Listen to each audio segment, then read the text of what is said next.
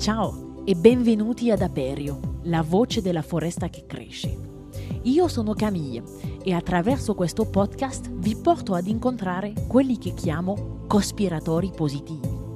Sono sognatori e sognatrici audaci, esploratori entusiasti, impegnati nella costruzione di futuri desiderabili, per mostrarci che l'azione è il rimedio migliore contro il fatalismo, perché la fine di un mondo non è la fine del mondo.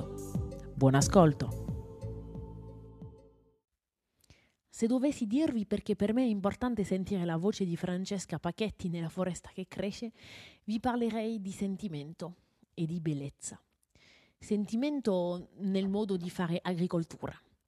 Bellezza che da sola non potrà certo salvare il mondo, ma lo farà sicuramente se è al servizio dell'utile.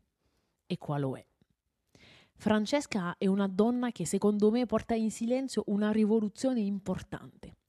Coltiva la terra, scrive prosa che sembra poesia. Sulla sua pagina Facebook e nel suo libro La raccontadina, racconti a passo di vanga. Parla di sogni e di amore, in un modo fuori dai cliché a volte così irritanti dai social.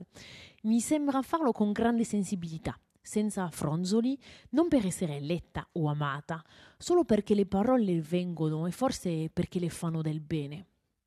Con Francesca parliamo di agricoltura sentimentale, delle parole che le sussurrano la terra, di fiducia nella vita e nella natura, di cambiamento climatico. Una testimonianza umile e toccante di chi fa, per continuare ad interrogarci sul nostro rapporto al cibo e alla terra. Allez, on y va. Aprire, svelare, mettere in luce, facilitare, dare inizio. Aperio, la voce della foresta che cresce.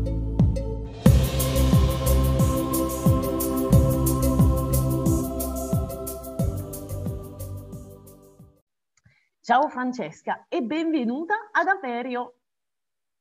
Ciao. Non è stato semplice programmare questa chiacchierata e sono arrivata fin nel tuo campo a disturbarti, quindi grazie mille di dedicarmi questo tempo. Eh, cosa ti ho disturbata a fare? Perché so che stavi proprio lavorando da stamattina. Sì, stavo seminando i fagiolini, e, ehm, sì, quindi stavo facendo i solchi per poi seminare. E, ehm, perché ora tra domani e sabato dovrebbe piovere eh, e quindi sarebbe perfetto. Tutto quello che, che posso seminare oggi lo farò, insomma.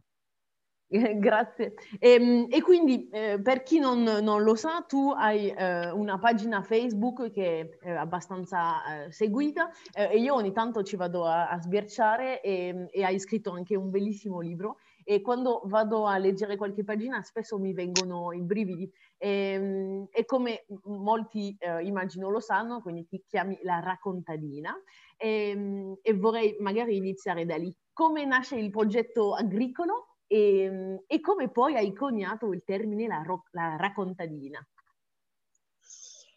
Allora, il progetto agricolo eh, che ormai prosegue da 12 anni nasce eh, quando dentro di me si è creata una forte contraddizione dopo essere rimasta incinta. Io ero educatrice di asilo nido e una volta rimasta incinta eh, ti ritrovi a fare tutta una serie di conti, no? di programmazione, di, e eh, mi sono presto resa conto che comunque mio figlio sarebbe dovuto crescere con altre persone, quindi comunque al nido eh, e oltretutto il nido non avrebbe neanche coperto tutte le ore eh, mio marito a quell'epoca girava tutta l'Italia, ora vabbè è, è deceduto da otto anni, quindi eh, poi eh, se ancora la, la, situazione si è ancora più eh, esasperata. E quindi e poi ho iniziato a, a, pensare a come volevo crescere mio figlio. Mio figlio volevo crescerlo io, volevo crescerlo in un ambiente naturale e e quindi eh, davanti casa c'era un grande campo, lo chiesi e mi venne dato. Il progetto principale nacque come orti didattici, no? eh, quindi di condivisione sia con i bambini e i ragazzi ma anche con le famiglie, più uno spazio dedicato alla coltivazione per, per casa. Eh, dopo, per tutta una serie di, di, motivi appunto familiari, ho dovuto sempre di più eh, incrementare eh, la vendita, quindi la produzione di ortaggio. Eh, a oggi eh, sono due anni che ho lasciato le attività con i bambini e mi dedico esclusivamente alla produzione di, di ortaggio e, appunto alla vendita diretta, eh, quindi senza nessun tipo di intermediazione. Eh, e questo, insomma. ed è già molto. E, ehm, e quindi ti sei, eh, diciamo, la passione per l'orto è una cosa che avevi già dentro, diciamo. Sapevi fare l'orto familiare, ma immagino che sia molto diverso di poi farne un lavoro. Quale, diciamo, da, da dove, dove, ti sei formata? Perché credo che hai delle ispirazioni un po' ovunque, la, l'agricoltura rigenerativa, eh, sinergica. Ci puoi raccontare un po' e poi di che tipo di agricoltura tu ti occupi? Come la chiami? Sì. Eh, allora, io nasco da una famiglia contadina, quindi cioè, io a quattro anni, a tre anni, a cinque anni lavoravo già nei campi, ma lavoravo. Eh, poi ho avuto a 14 anni un grande allontanamento, proprio un rifiuto, una, eh, e ci sono appunto ritornata poi 12 anni fa da grande. Mm, la terra però è sempre, cioè se ci cresci alcune cose ti restano. Eh, però eh, cos'è che non mi era arrestato? Proprio come fare le cose, nel senso, cioè, mm, non, e quindi a parte guardare, io guardavo tanto gli orti dei, dei contadini che avevo intorno. Poi ho iniziato a studiare, no? a leggere su tanti libri. Ehm, eh, di vari tipi di agricoltura, perché ce ne sono tantissimi, dalla naturale alla biologica, alla sinergica, rigenerativa, eh, tanti. E ho iniziato a sperimentare, no? Sperimentando eh, sono arrivata dopo un po' di anni ehm, al mio tipo di agricoltura che io lo chiamo agricoltura sentimentale, perché comunque ehm, eh, ho creato no, con la terra, con le piante, un... Eh, cioè io mi sono... Uh, come, si può, um, come si può dire questa parola? Uh, mi sono accordata proprio come uno strumento musicale loro, alle loro vibrazioni, al loro linguaggio, perché comunque le piante parlano eh, in tantissimi modi e eh, lascio che soprattutto che sia la terra e la pianta a dirmi quello che devo fare eh, e come lo devo fare. Ora, questo concetto sembra molto astratto, no? Perché dici, no, eh, di fatto se stai tanto nella terra questi segnali li ricevi, se stai molto attenta, se stai molto sulla pianta, se stai molto capirai di cosa ha bisogno la terra, di cosa non ne ha bisogno, come ad esempio l'acqua, questa cosa c'è da annaffiare perché le piante hanno bisogno di acqua, ma prima guarda, cioè guarda leggermente sotto, eh, se è umido, se è umido va bene così, devi guardare la mattina come sono, se sono dritte al mattino non hanno bisogno di niente, se invece sono giù già dalla mattina vuol dire che hanno bisogno di acqua. È un'agricoltura che si basa tantissimo sull'osservazione continua, continua, continua e eh, solo dopo aver osservato tanto intervengo. Ovviamente eh, già di per sé l'agricoltura non può essere eh, detta naturale, perché comunque dove entra l'uomo è già un qualcosa di naturale, dove io vado a fare dei solchi è già contro natura. Eh, no? Cerco di, di mettere eh, i miei piedi e il mio pensiero nel modo meno incisivo possibile. affinché eh, si crei un equilibrio che si crea tutto suo, a volte anche spaventoso, perché a volte eh, è così forte, perfetta e caotica eh, la natura eh, che tu entri in campo e, e, e, ti senti veramente in un mondo che dici io qui non posso, io me ne devo andare di qui perché io sono di troppo qua, cioè io qui sono veramente di troppo. E quindi farlo con un passo più leggero possibile, eh, pur quanto sia possibile. E sento anche molta eh, fiducia nella vita in, in, quello che racconti, eh, malgrado gli, os- gli, ostacoli e la tua postura che trovo molto umile davanti a quello che, che ti arriva. Eh, però è, è un, possiamo parlare un po' di, di, di, una certa spiritualità, diciamo, di un rapporto quasi religioso che, che c'è con la terra e con la natura. Lo, lo vedi così o, o no? Sì, assolutamente, perché mh, mhmm, comunque la Terra è il principio, ok? Uh, quindi ha uh, una memoria uh, antichissima, ha la memoria eh, dell'inizio, come qualsiasi seme. Dentro qualsiasi seme c'è la memoria della scintilla della vita, no? Che poi si schiude.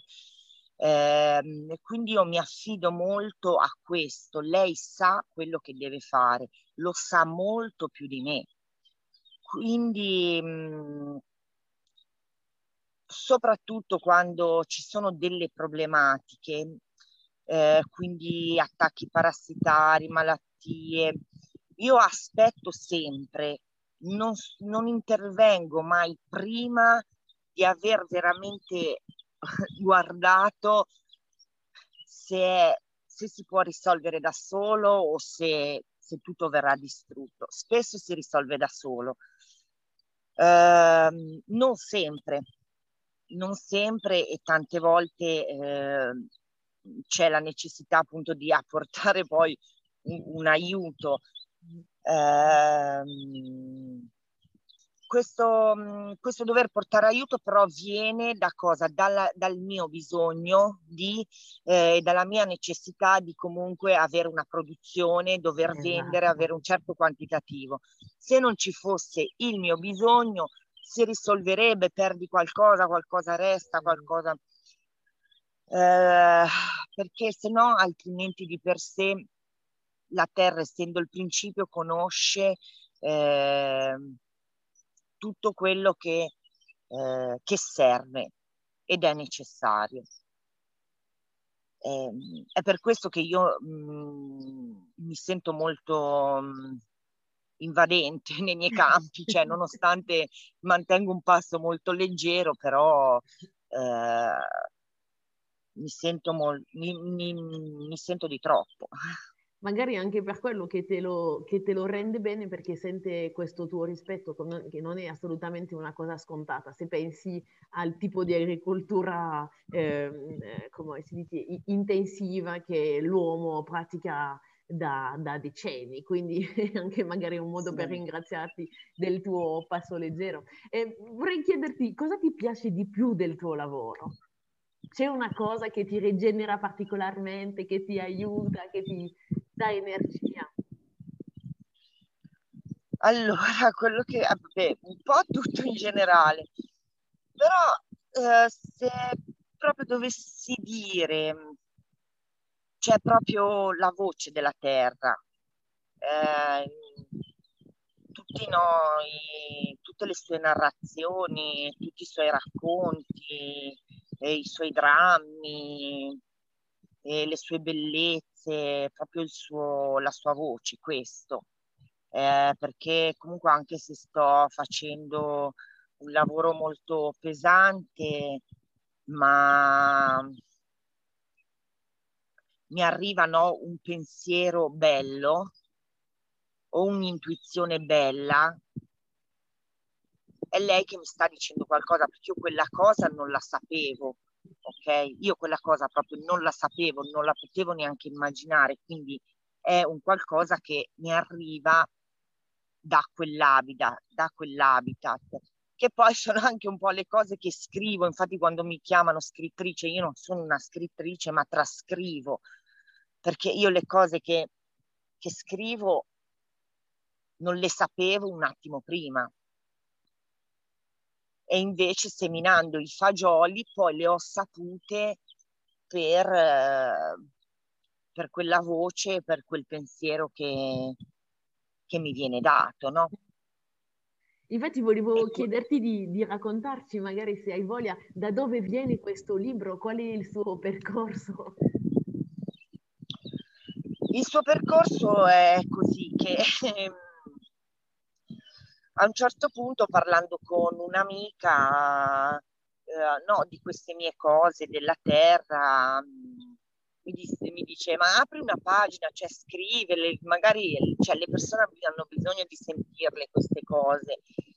Ma io sono stata, lì per lì sono stata un po', un po dubbiosa, poi eh, ho capito dopo di averla aperta perché comunque passando tanti anni in una vita diciamo monasteriale, cioè molto di solitudine, comunque in me probabilmente c'era una necessità di eh, iniziare a, mm, a, comunicare in qualche modo. Eh, e quindi la cosa più facile appunto è stata quella di aprire questa pagina e, e iniziare a scrivere. Eh, fino a quando poi mh, una casa editrice mi contattò per eh, fare una pubblicazione e mh, poi vabbè nacquero dei problemi eccetera eccetera poi arrivò la seconda che è quella poi Pentagora, che è la casa editrice con la quale ho pubblicato il libro. E niente, di fatto sembrava che il libro ci fosse già, però quando poi devi dargli veramente una forma ti accorgi che non è vero che c'è già e quindi niente, io non avevo neanche il computer, quindi lo scrissi sul telefono eh, di notte perché è l'unico momento che ho eh, per poter eh, scrivere. E così è nato così poi. E il riscontro è molto positivo, eh, se, se, senti parlare, tu, ha toccato molte persone. Secondo te cosa eh, risuona, diciamo, delle altre persone che non sono magari così a contatto con la terra, cosa che, che riesce a far uh, muovere?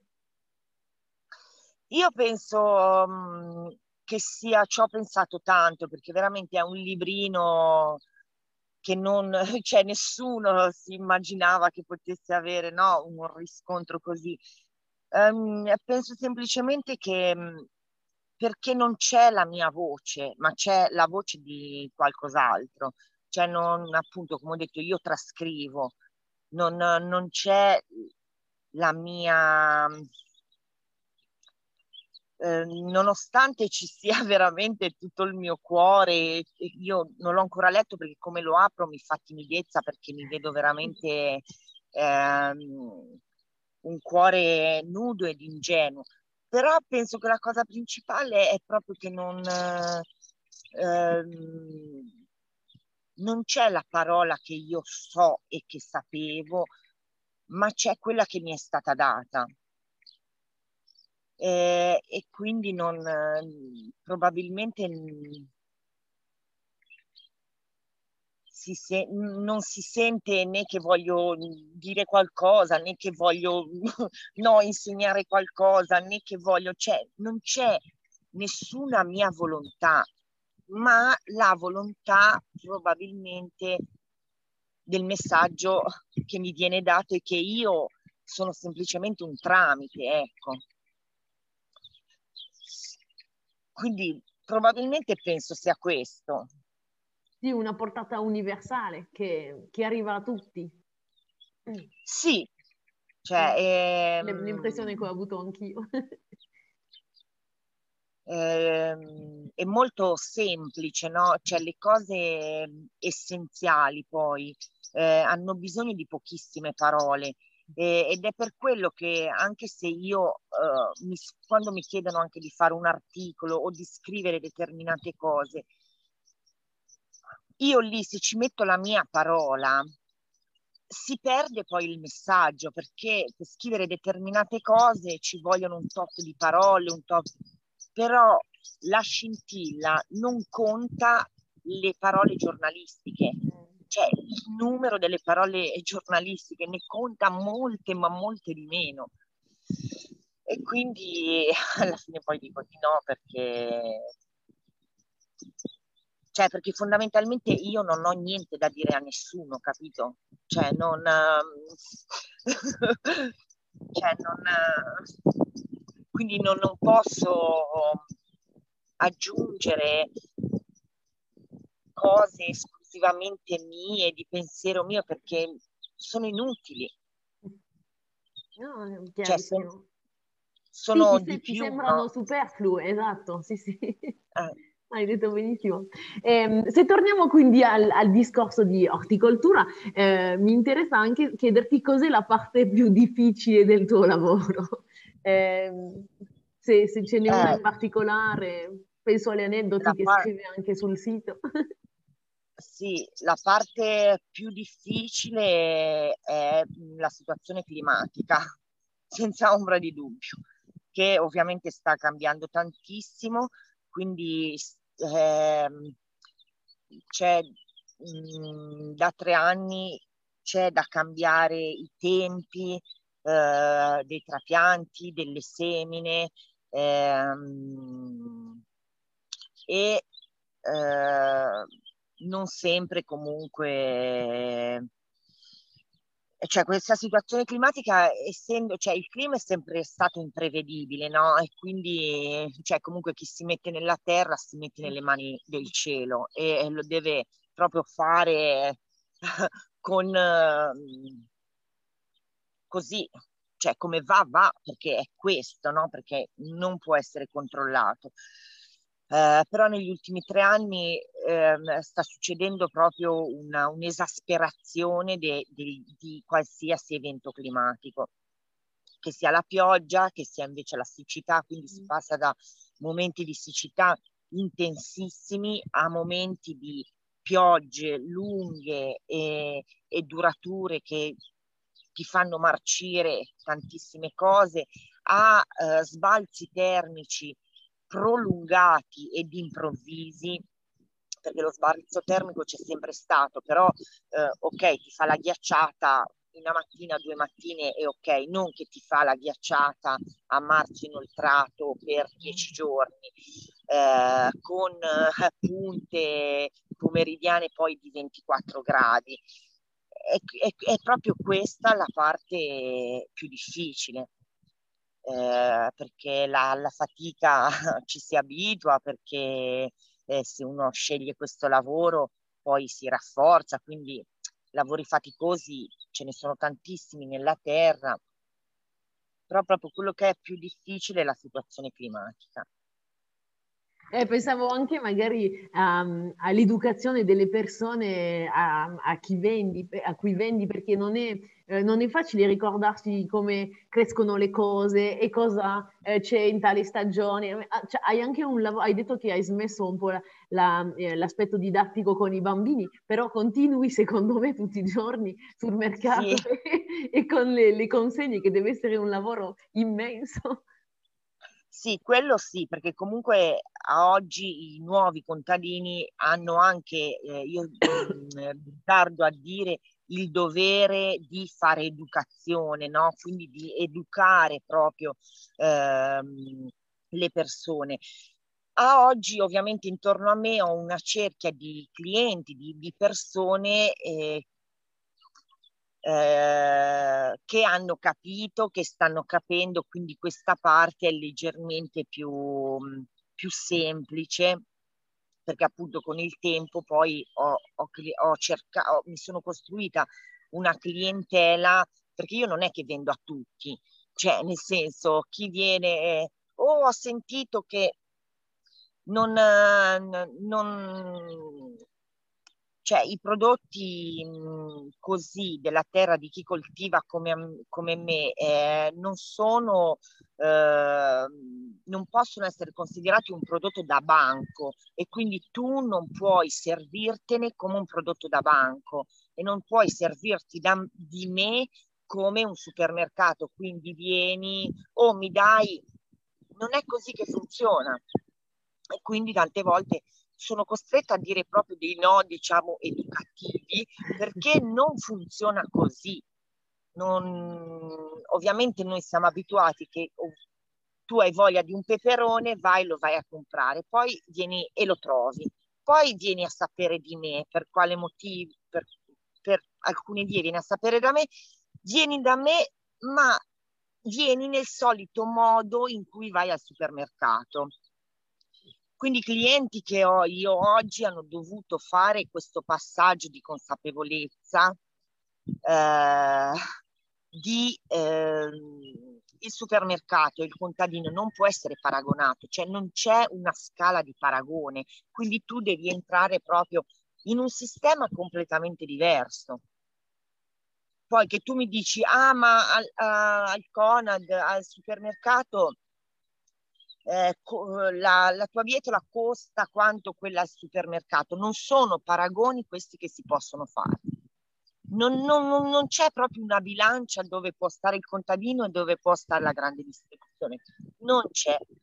Ehm, eh, non c'è e non ci potrà mai essere. Quindi sì, appunto, ritornando poi alla domanda che mi hai fatto, sì, è stato difficile un po' di anni fa e lo è con i clienti nuovi, però diciamo oggi io ho una, mm, poi faccio tanta comunicazione anche eh, in rete, mm. quindi chi si avvicina a me a oggi ha già eh, un pochino capito eh, come eh, arrivare a me, insomma.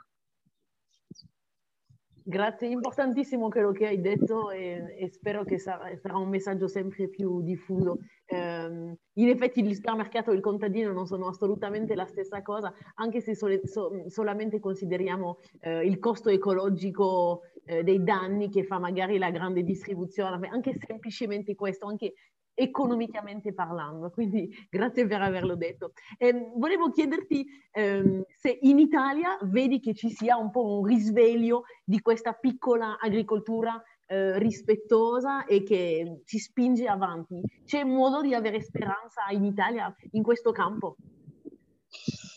Allora, in questo campo c'è speranza grazie al, ai singoli, alle singole persone perché eh, in Italia la piccola agricoltura non è assolutamente considerata da nessuno, eh, da nessun organo è considerata. Quindi se a oggi ehm, in Italia tantissime realtà proseguono, eh, nascono, ehm, si collegano, è grazie a veramente singole persone che hanno eh,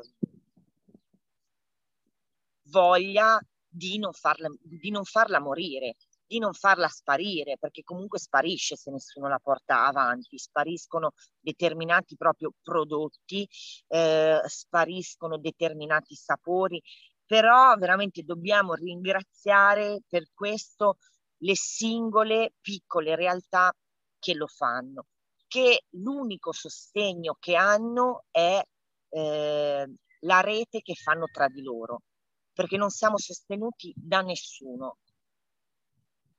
Il non, cittadino può, eh, come può diciamo, il, il cittadino eh, standard eh, cercare di sopportarli se ha voglia? Come può aiutare? Metta, mettendosi in contatto, andando al mercato, eh, boicottando i supermercati, eh, quali sono le armi a disposizione? Scegliendo le, le piccole realtà scegliendo appunto i contadini, perché anche ora tu hai detto una, una parola molto, molto importante, andare al mercato. Allora bisogna vedere quale mercato, perché quando mi dicono ah io però vado al mercato, non vado al supermercato a comprare. Allora, eh, tantissimi mercati sono le cose che trovi sui banchi, sono le solite cose che trovi sui banchi dei supermercati, ok? Quello è commercio. Mm. Eh, quindi cioè, andare al mercato non è poi questa svolta così, è andare nei mercati dove tu sai che, che il contadino del tuo quartiere vende, lo vai a cercare e sai che lo trovi lì. Ok? Eh, e soprattutto eh, dove è possibile visitarle queste realtà, quindi, eh, perché veramente nell'agricoltura c'è un mercato che a me non piace per niente, perché tanti, eh, che è anche un po' di moda questo, ah no, io sono ritornata alla terra e contadino, poi porti sul banco due tuoi prodotti e dieci che li hai comprati al mercato, ok? Cioè, è una questione proprio di coscienza. Quindi le persone che si avvicinano a queste realtà devono, eh, è vero, Mm, noi chiediamo di essere supportati, però di contro cosa diamo? Venite a vedere chi mente e chi no, poi scegliete dove comprare. Ok?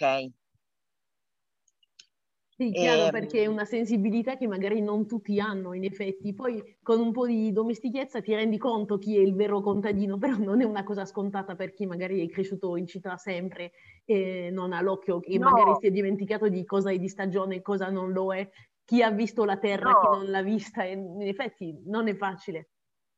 Non è facile perché comunque sul banco vedi, eh, capito, tante cose certo. belle, eh, come fai? Eh, dice, ah, mh, mercato contadino, tante cose, non le riconosci. Mm. Io la riconosco anche da una fotografia, cioè tutte le foto che io sono in rete, cioè che vedo scritte, ma io lascio correre perché non mi interessa, io ho da fare il mio, però mi rendo conto che eh, mm. si mente, si mente tanto.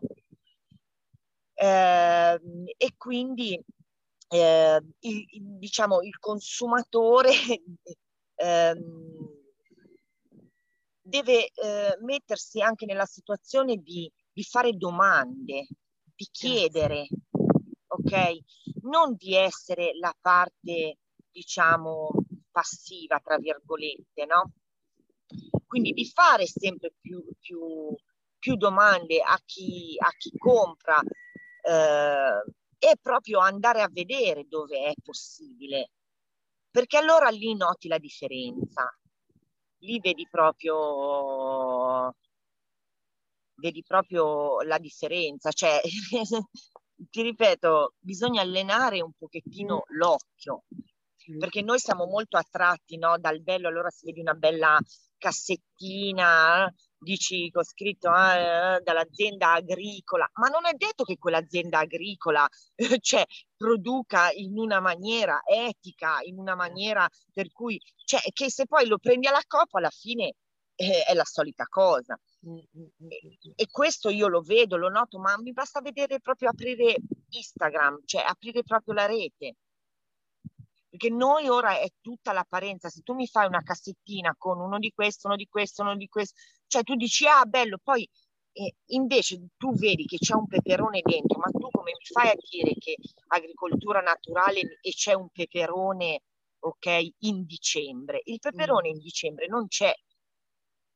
Quindi tu, uh, quella dicitura che metti, agricoltura naturale, è ingannevole. Mm e chi non è del, del settore ci passa sopra, non lo vede neanche, non se ne accorge.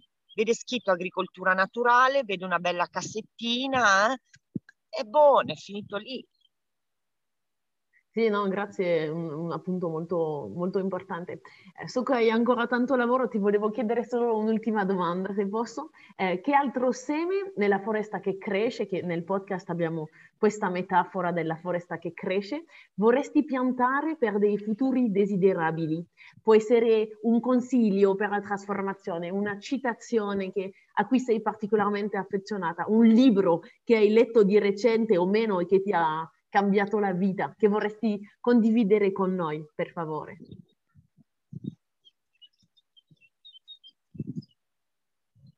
Io vorrei il seme, vorrei il seme della pace con noi stessi, ciascuno con se stesso, perché non ci, non ci, può essere nessuna pace, non ci può essere nessuna collaborazione, non ci può essere nessuna unione se c'è separazione dentro noi stessi. eh, non ci può essere fuori niente di quello che noi non abbiamo, non abbiamo dentro noi. È inutile eh, fare, diciamo, ipotesi, solidarietà se tu non sei solidale con te stesso. La vera solidarietà poi nasce da quello. Quando tu sarai veramente solidale con te stesso, allora questo basterà affinché eh, la, mh, mm, è un'onda, no? Quindi se ciascuno di noi dentro di sé crea la sua unione, il suo patto di alleanza, il suo, allora questo poi potrà essere allargato. Grazie mille Francesca per la chiacchierata vera, è stato un grandissimo piacere, veramente grazie tanto e a presto. Grazie, ciao. Grazie per aver ascoltato Aperio. Se il progetto vi piace, un ottimo modo per aiutarlo a diffondersi è condividerlo sui social e parlarne ai vostri parenti o amici. Per non perdervi dei contenuti potete abbonarvi gratuitamente alla newsletter su aperiopodcast.com barra progetto. I vostri commenti sono preziosi, anche per suggerirci tematiche o esploratori che vi piacerebbe sentire. Grazie mille e a presto!